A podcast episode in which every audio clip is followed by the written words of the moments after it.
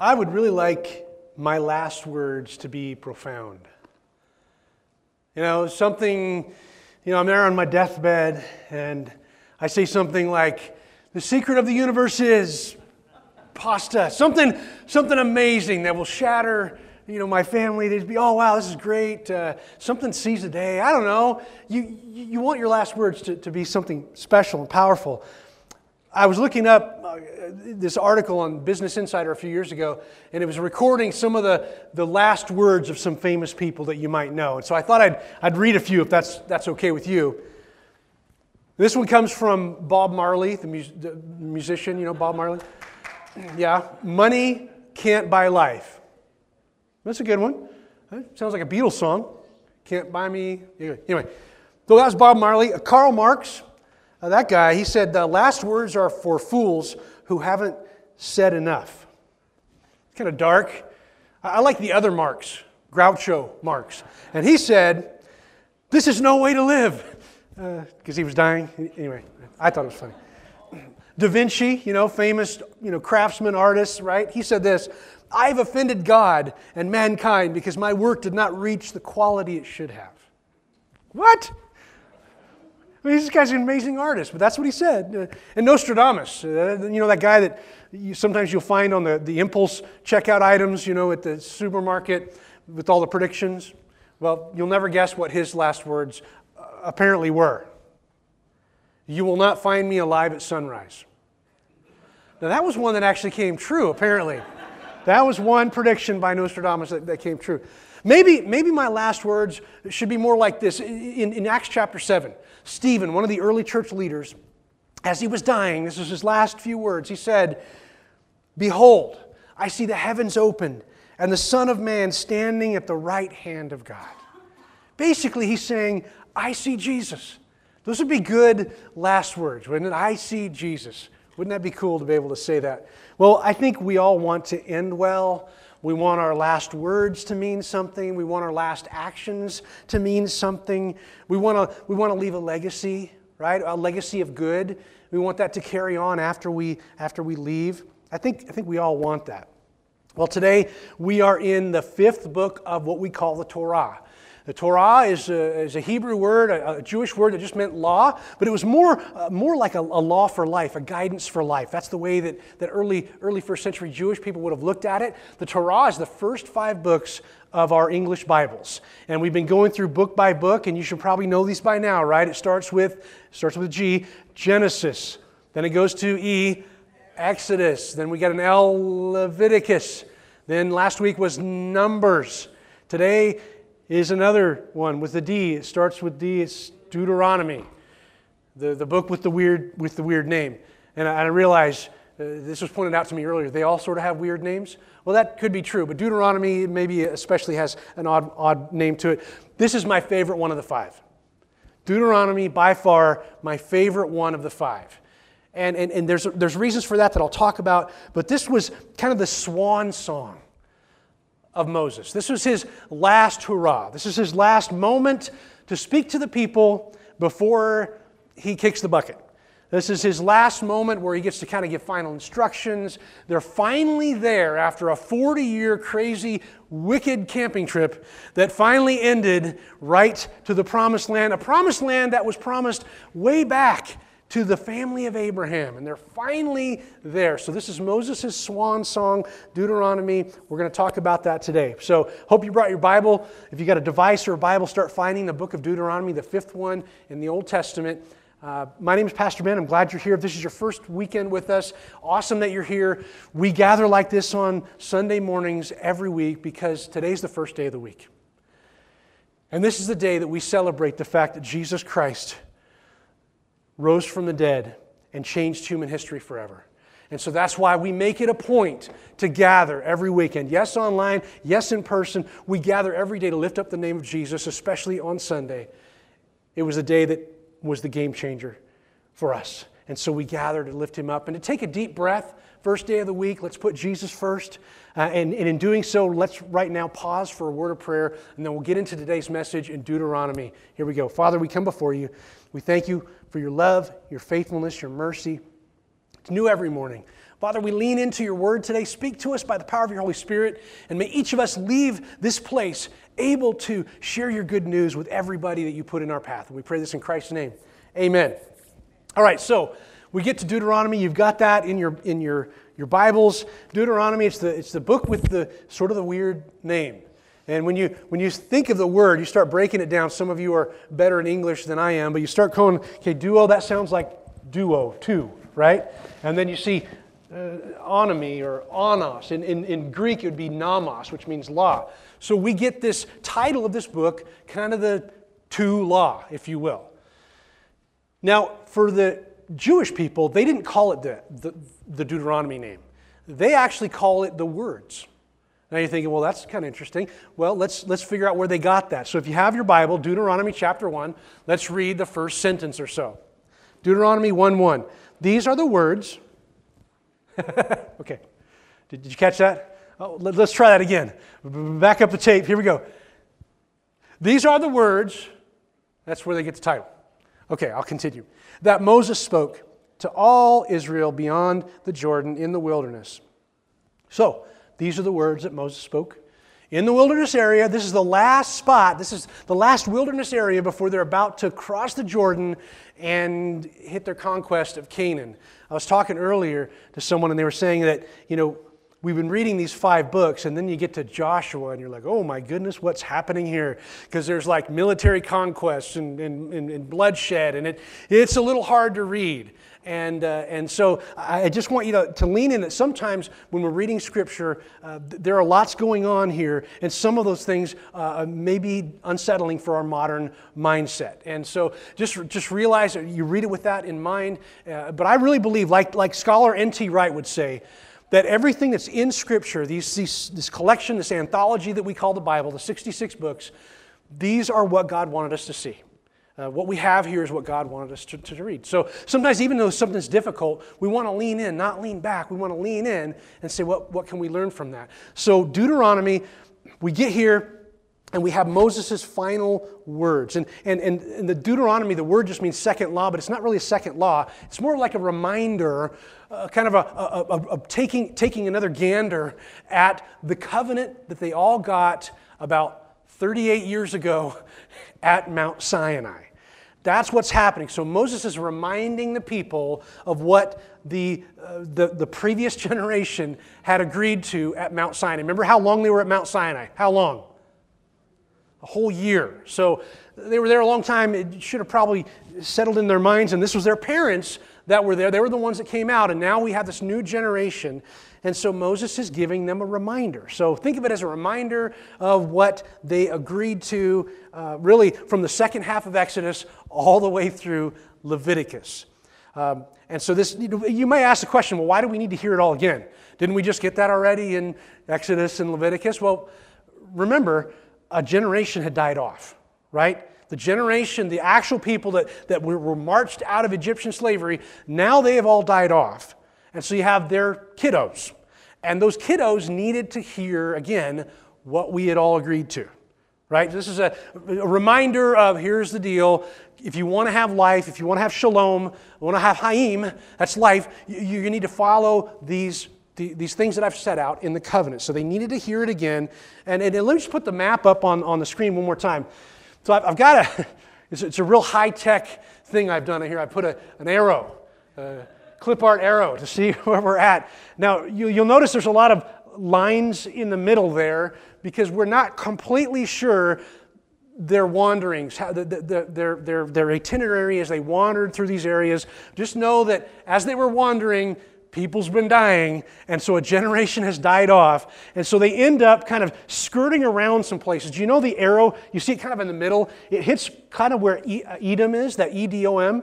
You'll notice how they have to go all the way around to get to where the arrow is. You notice that? They have to go all the way around this area of Edom and Moab. Anybody remember why they had to not take the easy route and they had to go all the way around? Edom and Moab, you know, they didn't want these Israelites messing up their front lawns. Didn't want them around, so they kind of said, no, you can't go through our area, although that would have been much easier, as you can see.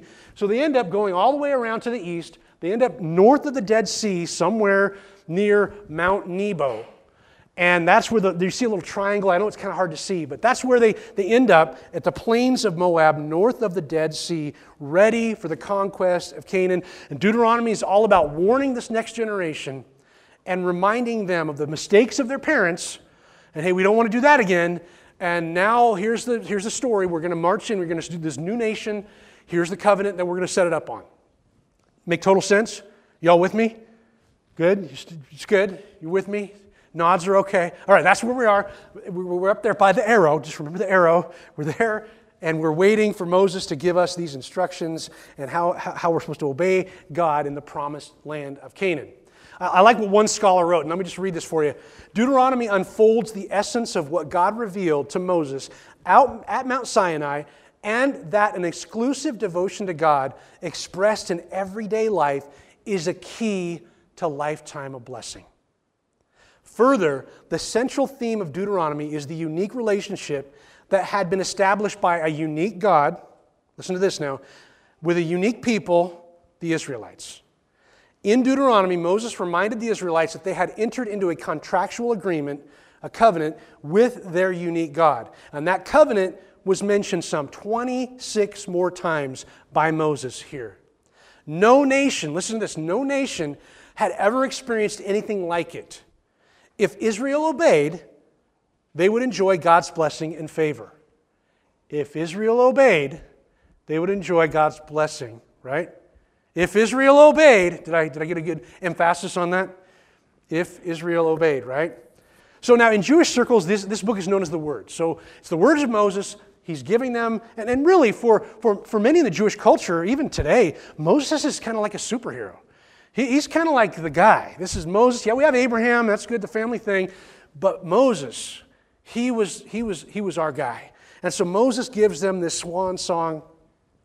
And, uh, and, and who's, let's do a vote if, if, you, if you're going to do uh, your version of the English Bible, would you call this book Deuteronomy or the words? Can we vote? Who'd say Deuteronomy? How about the words? Okay, it's opposite of first service. They all wanted to stick with Deuteronomy because that was a tradition. Tradition. You got to stay with tradition. Okay, I, am with you. I think the words is good. Whichever way you want to call it. This is kind of a, a really crucial part. When we look at Deuteronomy, there are three ways that, that scholars have looked at this book, and it's actually fascinating. And there's three ways. One, three speeches of Moses. The next idea is uh, an expansion of the Ten Commandments. And the third idea is this is an example of a vassal treaty from about the 1400s BC. I'll explain all those three things, but there's three different ways you could look at it, and I've got my own opinion as we get to the end of that. Uh, I might share with you if you're lucky. Here we go. First one is this three speeches. Let's look at three speeches. So you got Moses speaking, right? We already knew that part. And in the first, what, four chapters, he kind of does this learning from history.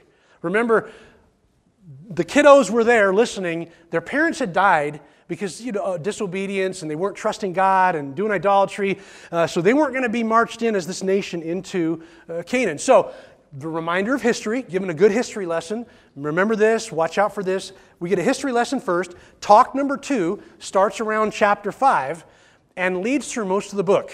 Talk number two is about explaining the law of God. Okay?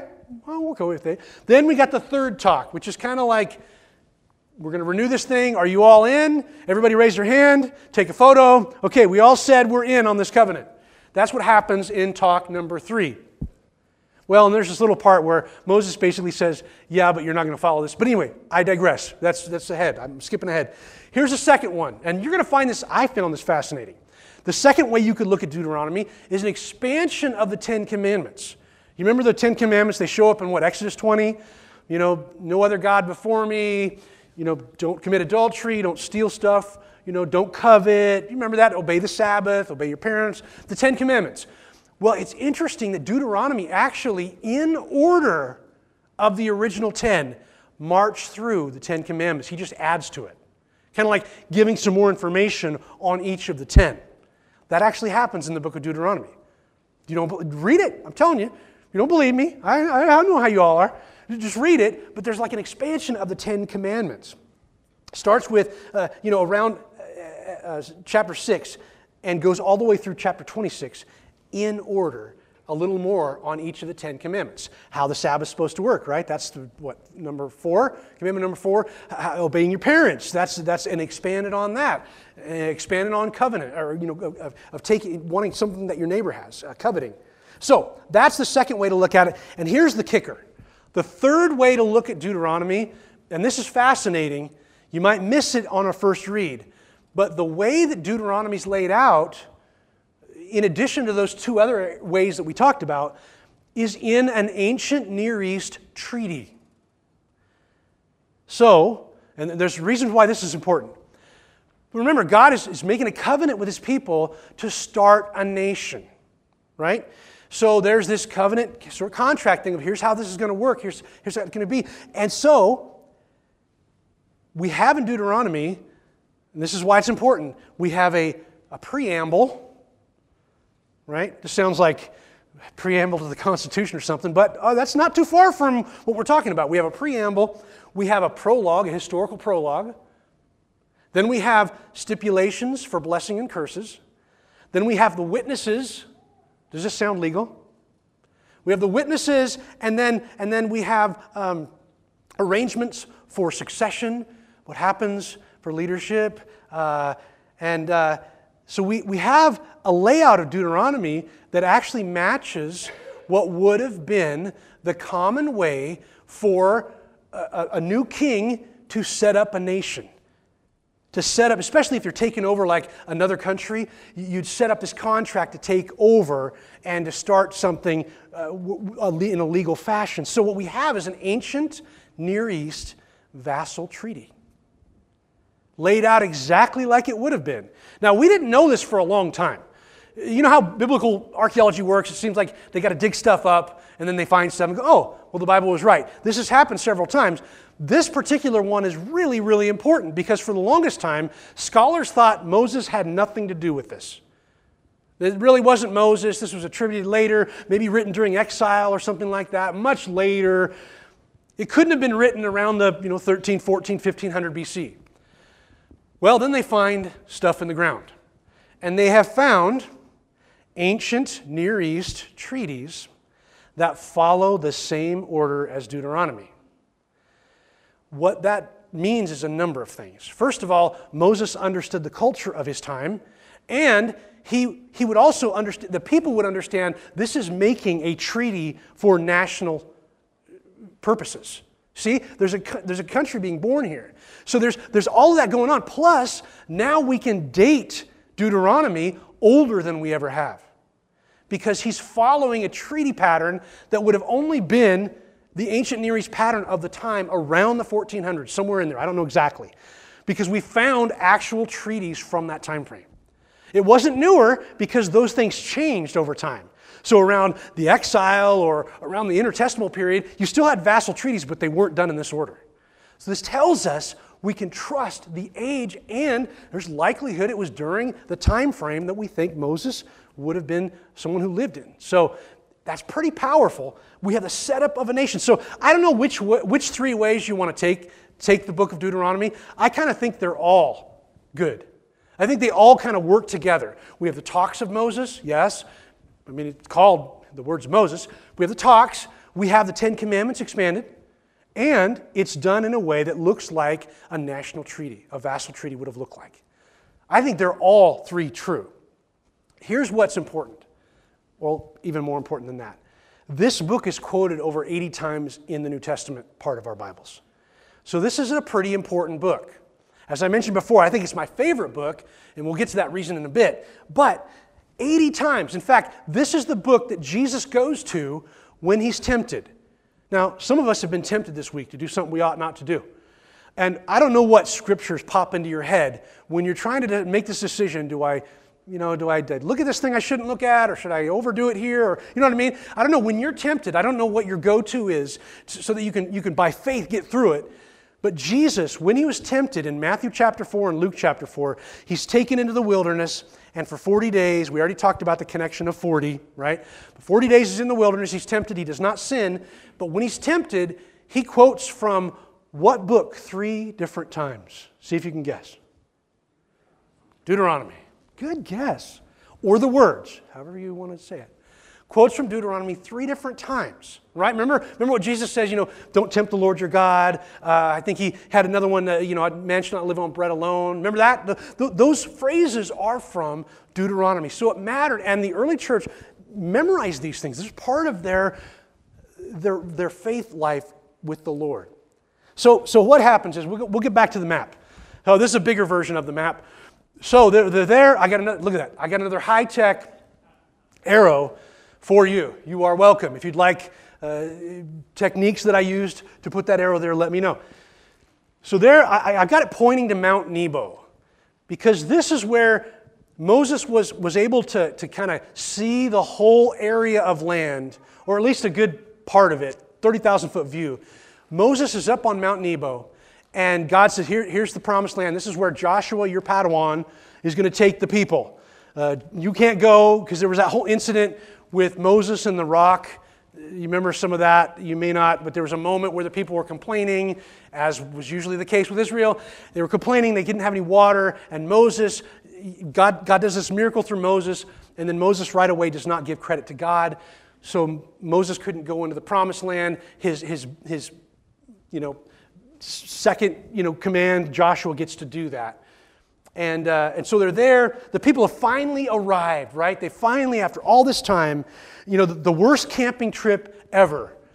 40 some years, people dying, it's dusty, smelly, you know, the porta potties weren't working. They're, they're marching through. The, can you imagine this camping trip? Some of you are, you don't like camping, and you're like, this is no way I would be on this trip. They finally get there. They can taste it. They can taste, we're finally there. Remember, they're excited because the, the, the land of Canaan, the, the promised land, was supposed to be this land of milk and honey. They can taste it. They can taste it. This is the land that those spies in Numbers went to check on, right? And they confirmed, yeah, this has got great fruit, uh, everything looks great. And, and so this is the land, and they can taste it. They're right there. After 40 years, they're finally there. This next generation, they are hungry. Probably literally. They are really ready to get in there. Moses gets this bird's eye view of Canaan from Mount Nebo.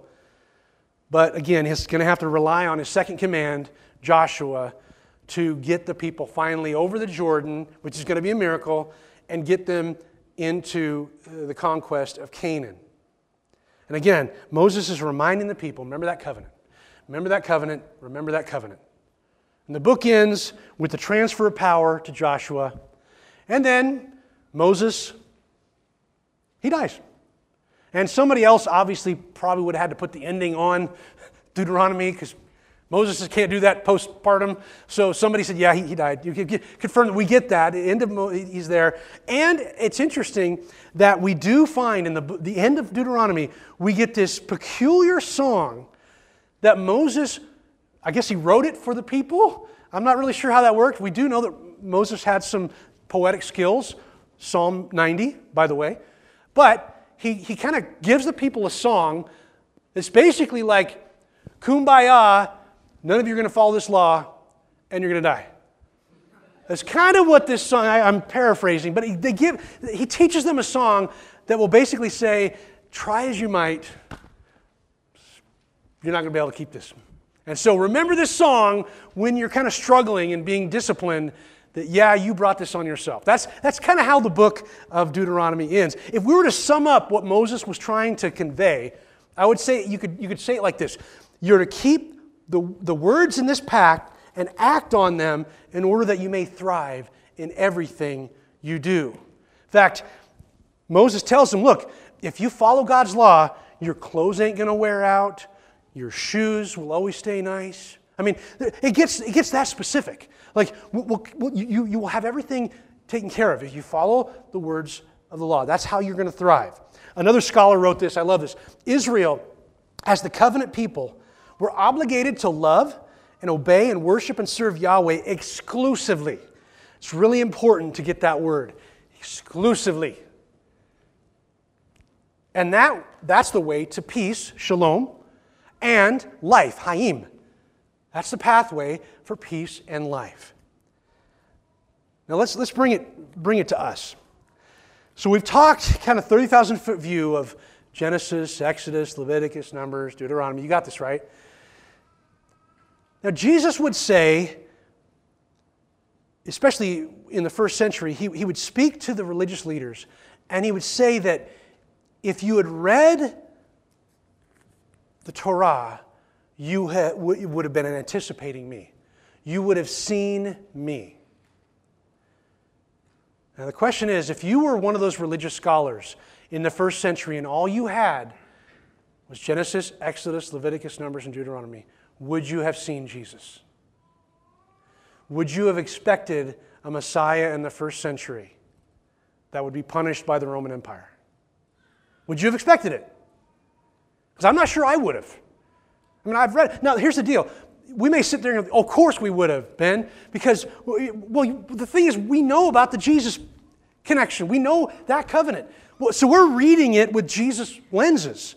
But they wouldn't have done that initially.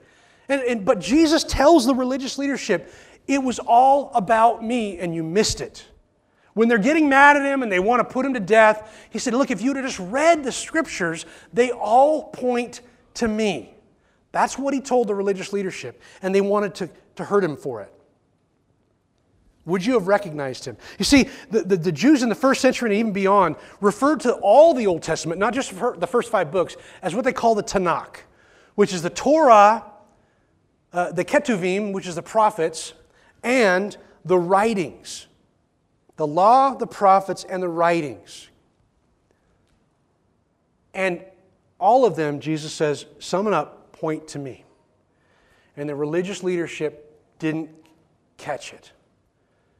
In fact, Jesus will even sum up the whole Torah in Matthew 22. And he's actually quoting from Deuteronomy 6 5 and Leviticus 19 18. And you've been thinking, I don't, uh, Ben's a real Bible scholar. I don't even, I don't know what those say. Yes, you do. You do. Love the Lord your God with all your heart, soul, mind, and strength. And Leviticus 19:18, and love your neighbor as yourself. He summed up the Torah in those very simple statements loving God, loving your neighbor. So here's the deal. When you're reading the Old Testament, you're reading a book like Deuteronomy, maybe that's what you need to start reading into. How, how, how does this help me here um, see God's love? And, and how does this help me see God's mercy? How does this help me love my neighbor? And you can read that into even these older books in our Bibles. How, does this, how does, and here's another question How does God make allowances for my stubbornness? Sometimes we read these old stories and we think, oh, those, those Israelites, they were, you know, ignorant, they didn't know much, and I'm way smarter. No, you're not. We do the same things. We harden our hearts, we're stubborn. We, will do this. We'll even say yes to God on Sunday. The next day, pretend like we never even heard of church. Why aren't we like, we're stubborn. We have hardness of heart. We're going to talk about more of that in just a second, but these, this is our story. We are rooted in an ancient story that goes so far back. We're part of this story, but what do we believe as a church? We believe that the Bible is a cover to cover story of God's great love through Jesus Christ. And this, th- these older passages, and I, I, don't even like calling them older, I, let's, let's call it First Covenant, right? These things teach us the history. There's a backstory to the greatest story. These are really His story, all culminated in Jesus Christ. It's our story. And here, here's the thing. And this is what one of the reasons I really love Deuteronomy. Over 220 times, God reveals himself in very human traits. The, the I guess, scientific term anthropomorphic. Over 220 times, God reveals himself as hands feet, mouth, eyes. He's, he reveals himself as walking and riding and, and his strong arms. Jesus said, if you would have read the Old Testament, if you would have read the Torah, you would have seen me. Because who is Jesus? It says, God put on flesh and walked among us. He had hands, feet, a mouth. It's Jesus, folks. Deuteronomy gives us a hint of God with hands and feet and great love for his people. Even after rebellion, after rebellion, after rebellion. We see Deuteronomy kind of just make it obvious. And so Jesus is saying, look, when you see this, you, you, you, the Old Testament is speaking of me. This is me. So when you read in Deuteronomy his hands, his feet, and even, even things like his characteristics of love and mercy, in the first century, the scriptures tell us that God put on flesh and walked among us. And what did he have? Feet, and mercy.